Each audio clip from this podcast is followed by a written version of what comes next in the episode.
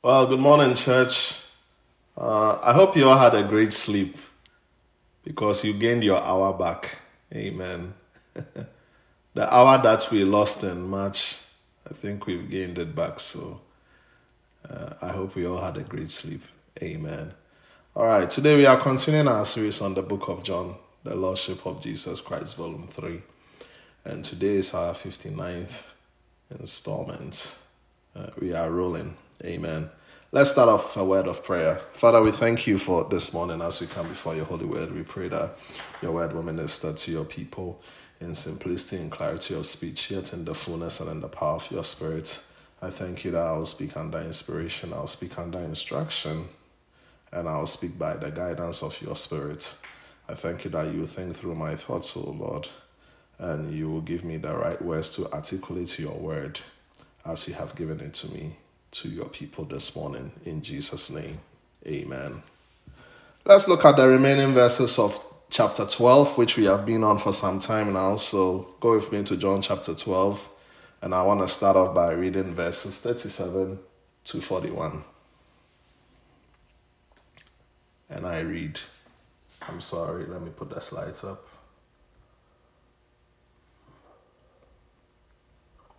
So, John chapter 12, verse 37 to 41. And I, and, I, and I read, But although he had done so many signs before them, they did not believe in him, that the word of Isaiah the prophet might be fulfilled, which he spoke, Lord, who has believed our reports? And to whom has the arm of the Lord been revealed? Therefore they could not believe, because Isaiah said again, Verse 40 He has blinded their eyes and hardened their hearts, lest they should see with their eyes, lest they should understand with their hearts and turn, so that I should heal them. These things Isaiah said when he saw his glory and spoke of him. Amen. Based on our reading this morning, I'm speaking under the theme, the image of the Father. So, from what we've just read, uh, the audience didn't believe in Jesus because he was too ordinary a man. That was the whole problem. I mean, if we follow um, the series um, and the sequence of events that we've been going through uh, throughout the book of John, you realize that they did not really have a problem with the works of Jesus or the words of Jesus.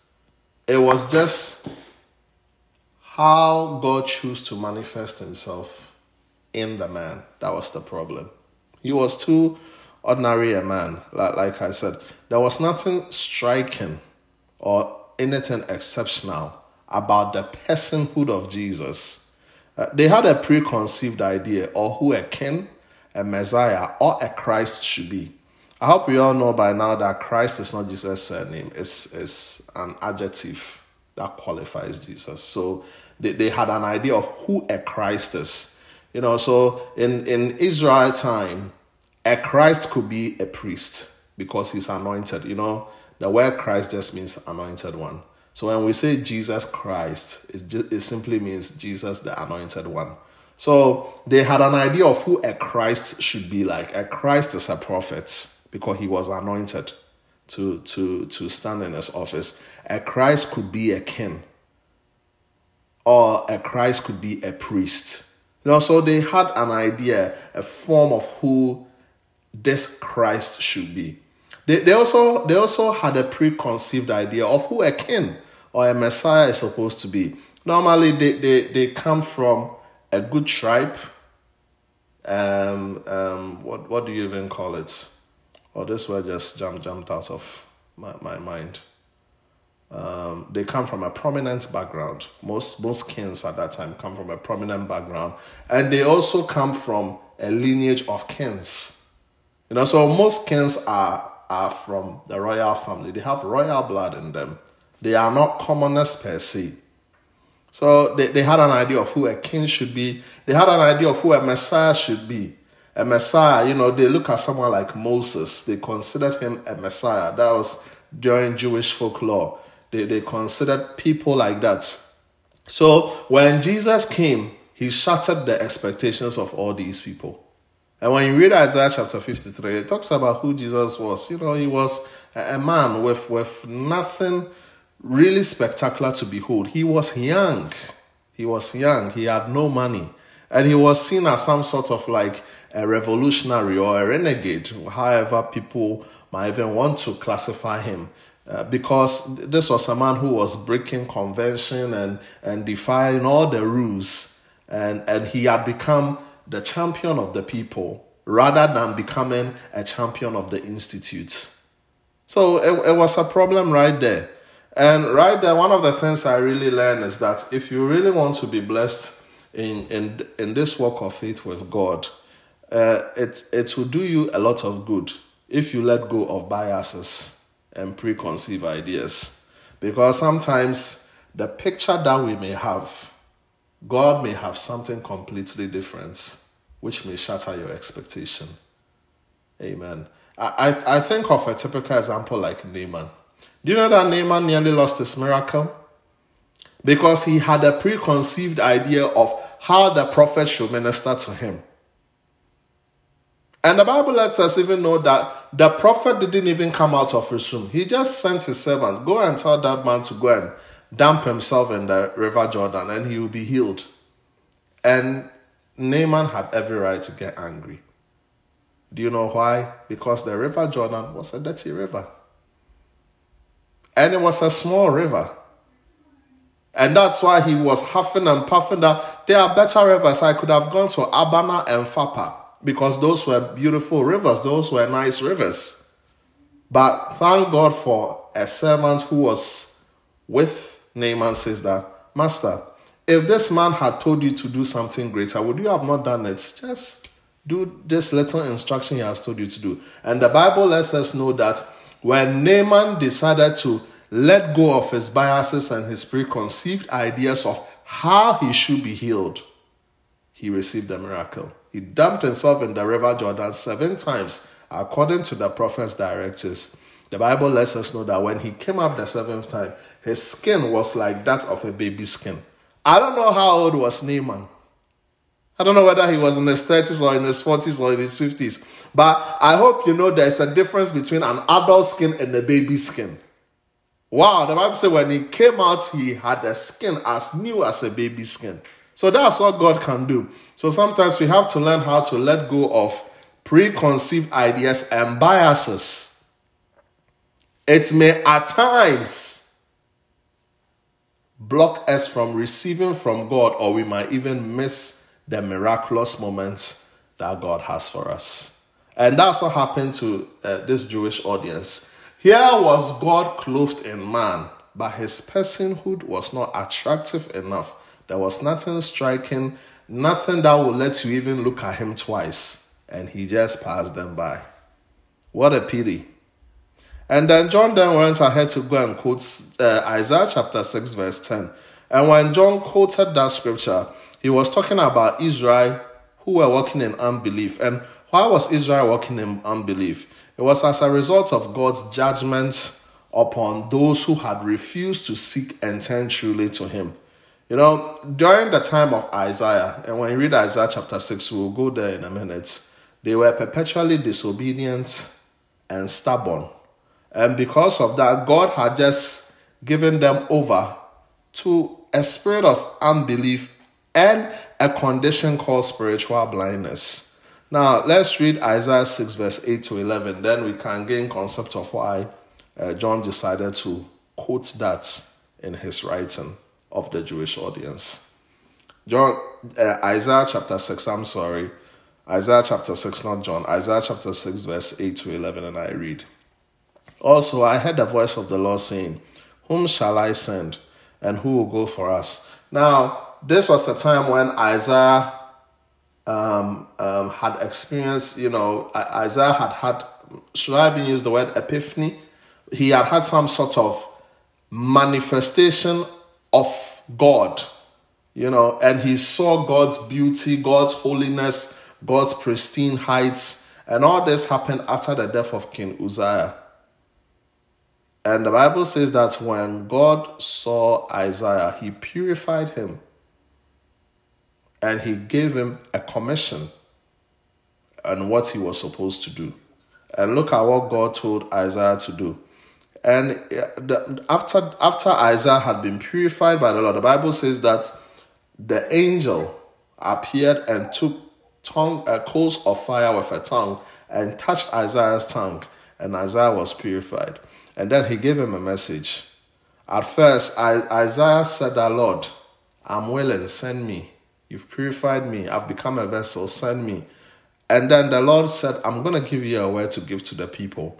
Now, the Israelites, under the reign of King Uzziah, were very disobedient and were very stubborn. And part of the reason was because of the leadership of Uzziah. So now, God is going to send Isaiah to tell this rebellious and perpetually stubborn people a message. And look at the message that God had for Isaiah for the Israelites. Go and tell these people, keep on hearing, but do not understand. Keep on seeing, but do not perceive. Make the heart of these people dull and their ears heavy, and shut their eyes, lest they see with their eyes and hear with their ears and understand with their hearts and return and be healed. Then I said, Lord, how long? So now they have a spiritual condition called spiritual blindness. They will hear, they will not understand. They will see, but they will not perceive. Uh, their hearts will be dull, and their ears will be heavy when it comes to the oracles and the mysteries of God. And now Isaiah is wondering, Lord, how long will this condition be permanent? How long will this be prevalent in the lives of the Israelites? And God gave an answer until all the cities are laid waste and without inhabitants the houses are without a man, and the land is utterly desolate. You understand? So Israel was under God's judgment because they perpetually disobeyed God. And God did that because Israel knew God's ways. At this time of writing, they knew God's ways, but they intentionally and stubbornly decided to flout every rule, will not acknowledge God and will go their ways. And they were seven idols at that time. At that time, Israel had become an apostate state. And the, and the punishment for them was that they were going to be spiritually blind or they will be spiritually dull. And when they are dull, it means they will become impervious and unperceptive to the things of God. So, in light of this principle, John was also using this to describe the audience of Jesus' day that they suffered from spiritual blindness. That's why they couldn't believe God, who came in the flesh as Jesus. And, and part of the reason why they have all these biases and preconceived ideas is because they were spiritually blind. One sure sign of someone who is spiritually blind is one who has a bias and a preconceived idea of how God should manifest, of how God should do certain things. You are spiritually blind. Even sometimes there are certain people who can't receive from certain people because they have certain biases and certain preconceived ideas. Do you know one of the bias and one of the preconceived ideas? Why should a woman preach? and you will cut yourself off every manifestation, every power of God just because it's a woman. So that's what I'm saying. Every bias and every preconceived idea has to drop. So these people, they miss out on the visitation and the manifestation of God in the flesh because of their bias. Amen. Now, the people of Jesus' day, you, also have to understand something. They were capable of belief, but they chose unbelief. What makes me say that? Because of verse 42. So, when John quotes this scripture, John is not saying this is a universal human problem. John is saying people walk in unbelief, people are spiritually blind because it's a choice. Why do I say that? Read, read verse 42 with me. And I just want to read the first few sentences. Nevertheless, even among the rulers, many believed in him. So, how come that in verse 37 there were just some few people who did not believe, but in verse 42 there were many also that believed? It's a choice here. So, people believing or disbelieving in Jesus is a choice. It's not against human will. You see, God doesn't interact with human will, He just leaves you to choose. And one thing that we have to understand is that man has a choice to believe or walk in unbelief when the truth of God's word has been preached to him with signs following and everything pointing to the existence of God. It's a choice. You either choose to believe or walk in unbelief. That is not something that you can't help. Truly, you can't really help it. Amen. And that's why in the camp meeting, if you do remember, I said something God is not offended if you subject him to testing. God is not offended if you want to prove that He is God. He will want you to go through every exhaustive means to prove whether He exists or not. God is not offended if you want to subject His word through much scrutiny and much investigation to prove whether His book is authentic or not. God is not offended by that. God is not offended if you want to prove through much scrutiny, much investigation, much analysis to find out whether Jesus is the Son of God. He's not offended by any of these things. What God is offended is that when, after you have done the scrutiny, don't add to the word and don't take out of the word. Revelation chapter 22. That's what God will be offended at. What God will be offended at is to blaspheme the name of Him. But God is not offended if you will want to search, if you will want to go on a quest to find out whether he is real or he is an apparition. Now let's continue our reading in the last eight verses and we wrap up John chapter 12. Nevertheless, even among the rulers, many believed in him. But because of the Pharisees, they did not confess him, lest they should be put out of the synagogue. For they love the praises of men more than the praise of God. Then Jesus cried out and said, He who believes in me believes not in me, but in him who sent me. And he who sees me sees him who sent me. I have come as a light into the world, that whoever believes in me should not abide in darkness. And if anyone hears my words and does not believe, I do not judge him. For I did not come to judge the world, but to save the world. He who rejects me and does not receive my words has that which judges him. The word that I have spoken will judge him in the last day. For I have not spoken on my own authority, but the Father who sent me gave me a command, and what I should say and what I should speak. And I know that his command is everlasting life. Therefore, whatever I speak, just as the Father told me, so I speak. So in verses 42 to 43, you see the power of the love of the world. We just talked about the audience of Jesus' day who struggled to believe in him. That was in verse 37. Now, in our opening passage we just read, which starts from verse 42, we realize that many of the rulers believed in him, but they could not confess Jesus as Lord. There are some who claim belief, but they won't confess Him. And what does it mean to confess Jesus? It, it just doesn't stop at oratory expression. Confession also means that it has to affect your lifestyle. So, when you receive Christ as your Lord and personal Savior, you believe in your heart and when you confess with your mouth, it just doesn't stop at confession.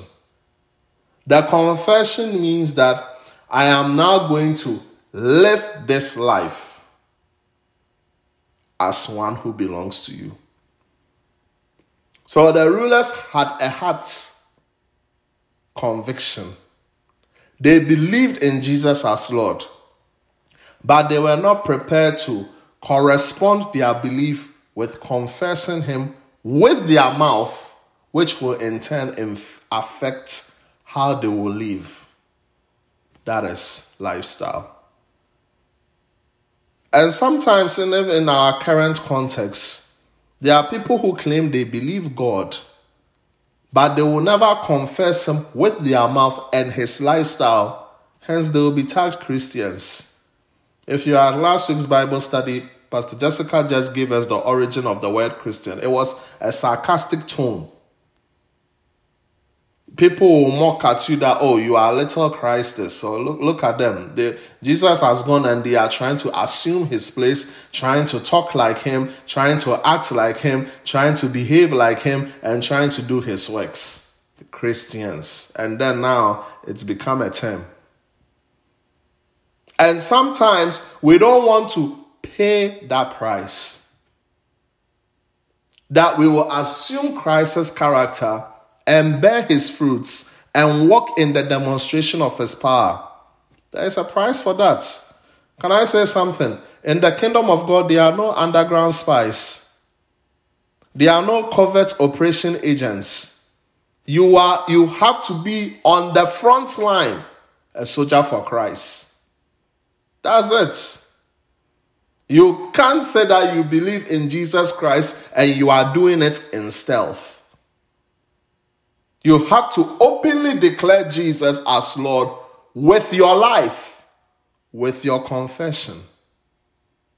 Because the Bible says that when we confess Him before men, at the day of reckoning, He will also confess us before His Father.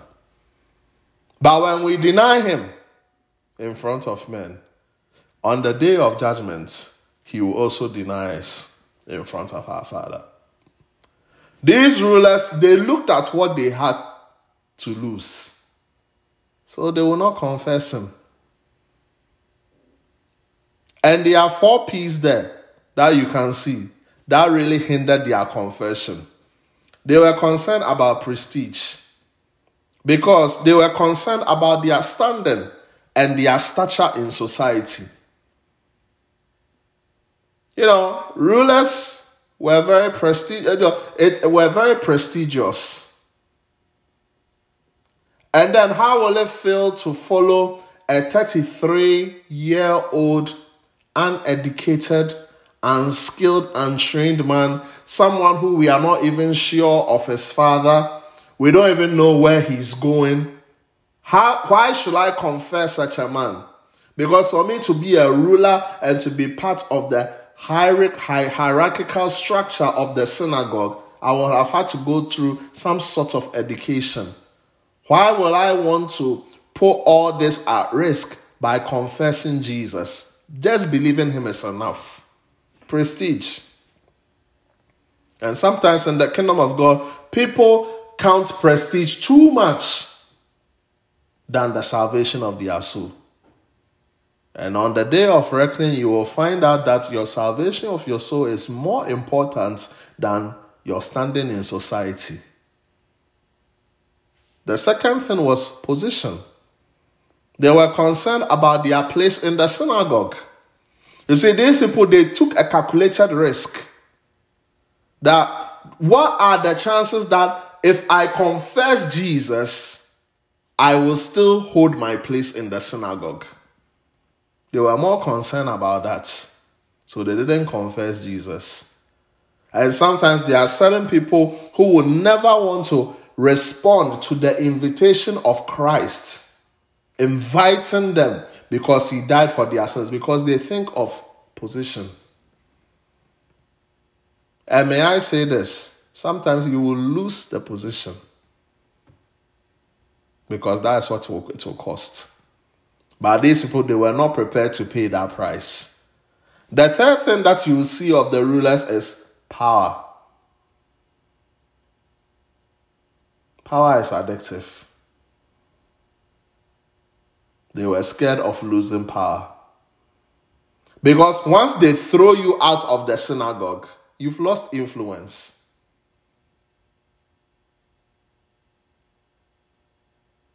You will just be a ruler by name, but not by action.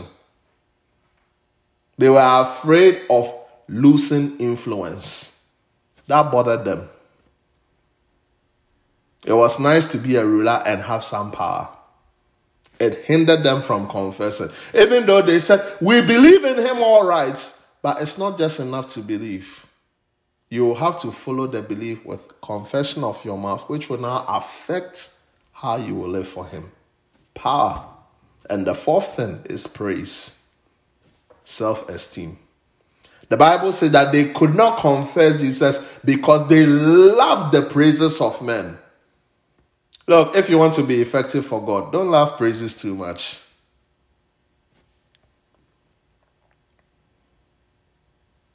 When you're a pastor, you have to be you have to be very careful of PPC. Do you know what's PPC? Post preaching comments. it can either depress you or impress you. You have to die out of that. I'm telling you. I, I like Kenneth Hagin's word. When I read this, when I read this scripture, I, I truly remembered Kenneth Hagin. He said, when you are a servant of God, you have to you have to develop essential to the praises of men. Otherwise, it could affect it could affect your work with God. It will affect how far you go. It will affect how many miles you will chalk in the realm of the spirit. This fourth thing, praise. They love the praise of men. And because of that, it hindered their confession of Jesus. Even though they believed with their hearts, they were not prepared to take the next step, which was confession. Christianity doesn't stop at a belief level, it is only a starting point to confession, which means you are sold out to live for Him. It was too much a price for the rulers to pay. Now, Jesus, in such an atmosphere, cried out that if we believe in Him, we believe in the Father. Not just that, He also said that if we seek Him, that is Christ, we have also seen the Father. Ladies and gentlemen, it's very important to note who our Savior is. He was not like the prophets or the patriarchs. He wasn't just a man sent by God. You know, when you read the opening chapter of John, the Bible says that there was a man sent by God whose name was John. You see, Jesus is more than John. He wasn't just a man sent by God. He's not, he's more than a friend of God. You know, one of the people who had the title friend of God was Abraham. Jesus was more than that. Jesus was more than a witness of God or a witness for God. When you read the prophetic books, that's the 17 prophetic books, from Isaiah to Malachi. They were all witnesses of God, and Jesus was more than that. Jesus is the Son of God. He is the second person of the Godhead who shares in the attributes of God. You know, God has certain attributes that are His. He is holy, He is a judge, He is righteous, He is omnipresent, He is omnipotent. When we say omnipresent, that means he's all present, omnipotent, he's all powerful, omniscient, he's all knowing. These are attributes of God, exclusive attributes of God. Jesus also shares in these attributes. That's what makes him God. That's why we say he is one with God in essence. That's what makes Jesus God. Say, Jesus didn't have a God complex. Jesus is God. You know, there are some humans who can have a God complex when they have too much power, and when they believe that whatever they say is right and it's not subject to the scrutiny of the masses, you have a God complex. Jesus didn't have a God complex, he's actually God. That's one thing we have to know. Christ then said that he is the light into the world, and if we believe in him, we will not walk in darkness. Ladies and gentlemen, we serve a living God who came in the form of a human called Christ who came to dispel light into this world, that if we believe in him, we will never walk in darkness again. Darkness is not our portion because Christ was manifested as the light of God. And the thing I like about it is that when he came as the light into this world, and when we contacted him, we too we became the light of the world. And that's why the Bible designates us with two important titles. We are the salt of this earth and we are the light of the world. And why are we the light of the world? Not because of our light, but it's because of the contact. I remember during the COVID, there was something called COVID tracing, contact tracing. I'm sorry. We have contact tracing with the light of the world. That's why we are the light of the world. We are not, we are not the light of the world because we have some lights. We are the light of the world because we've had contact tracing with Christ. And the Bible lets us know that when we believe in Him, we will not walk in darkness. And Jesus went on to say that if anyone hears His words and believe in Him, he is free of judgment. But the one that hears His word and doesn't believe in Him, His word will judge him in the last day. And Jesus said something in verses 47 to 48 that I did not come to judge the world, but I came to save the world. Now, what does that mean? Jesus was talking about the particular instance when he was there. In his 33 years of existence on earth, Jesus said that I came as a savior, not as a judge. I didn't come to judge, came to save the world.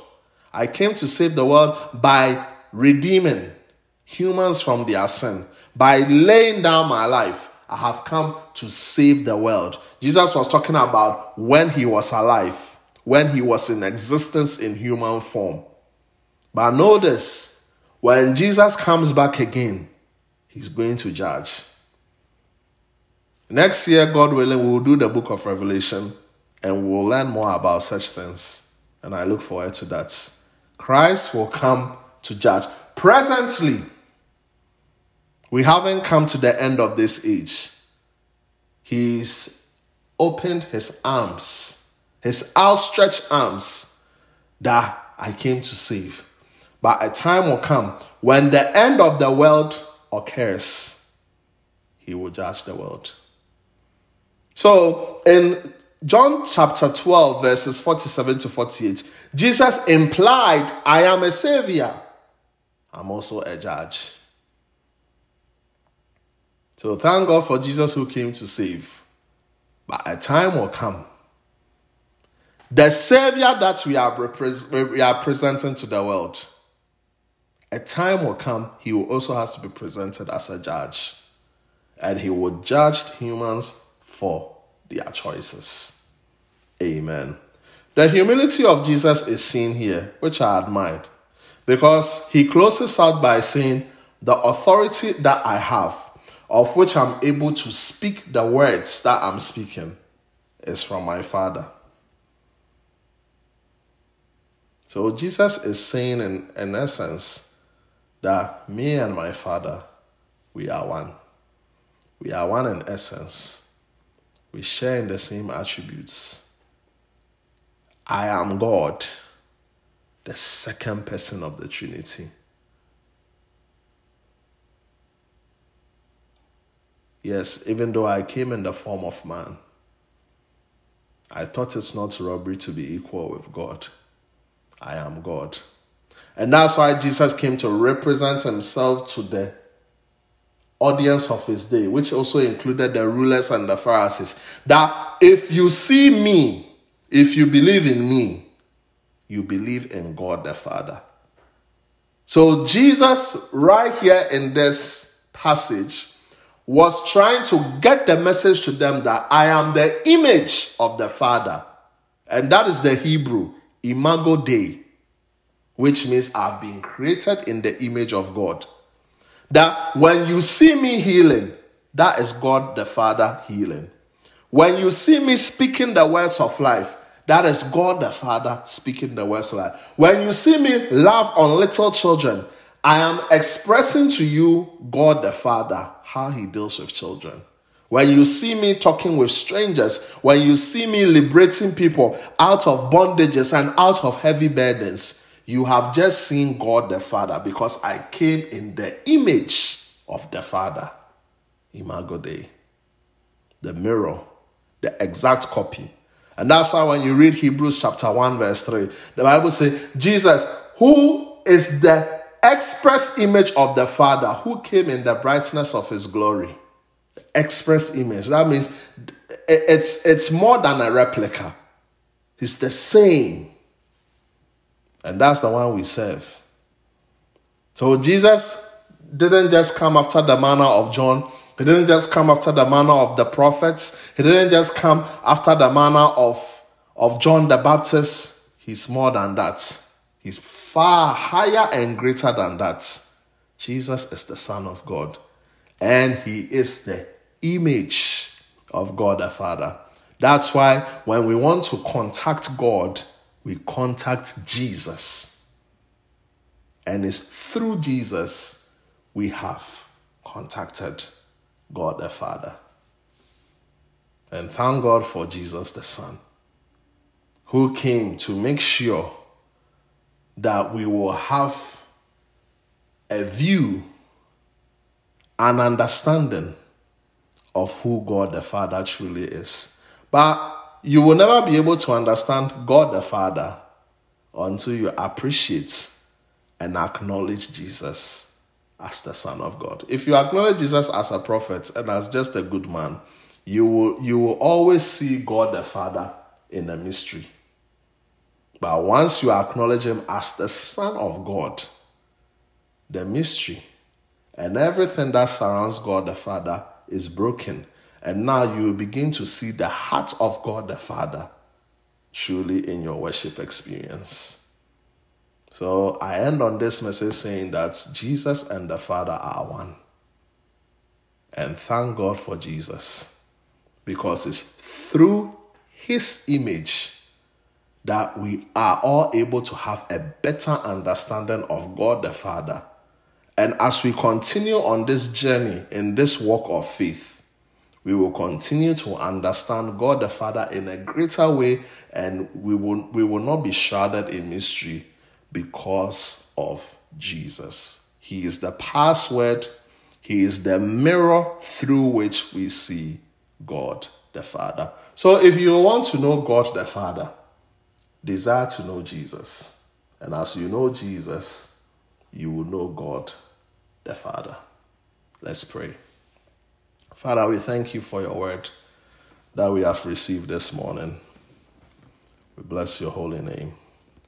Father, we thank you that indeed we will know you. That's our prayer. But above all, help us to have a relationship with the Son, through which we will know who you truly are to us. In Jesus' name, amen.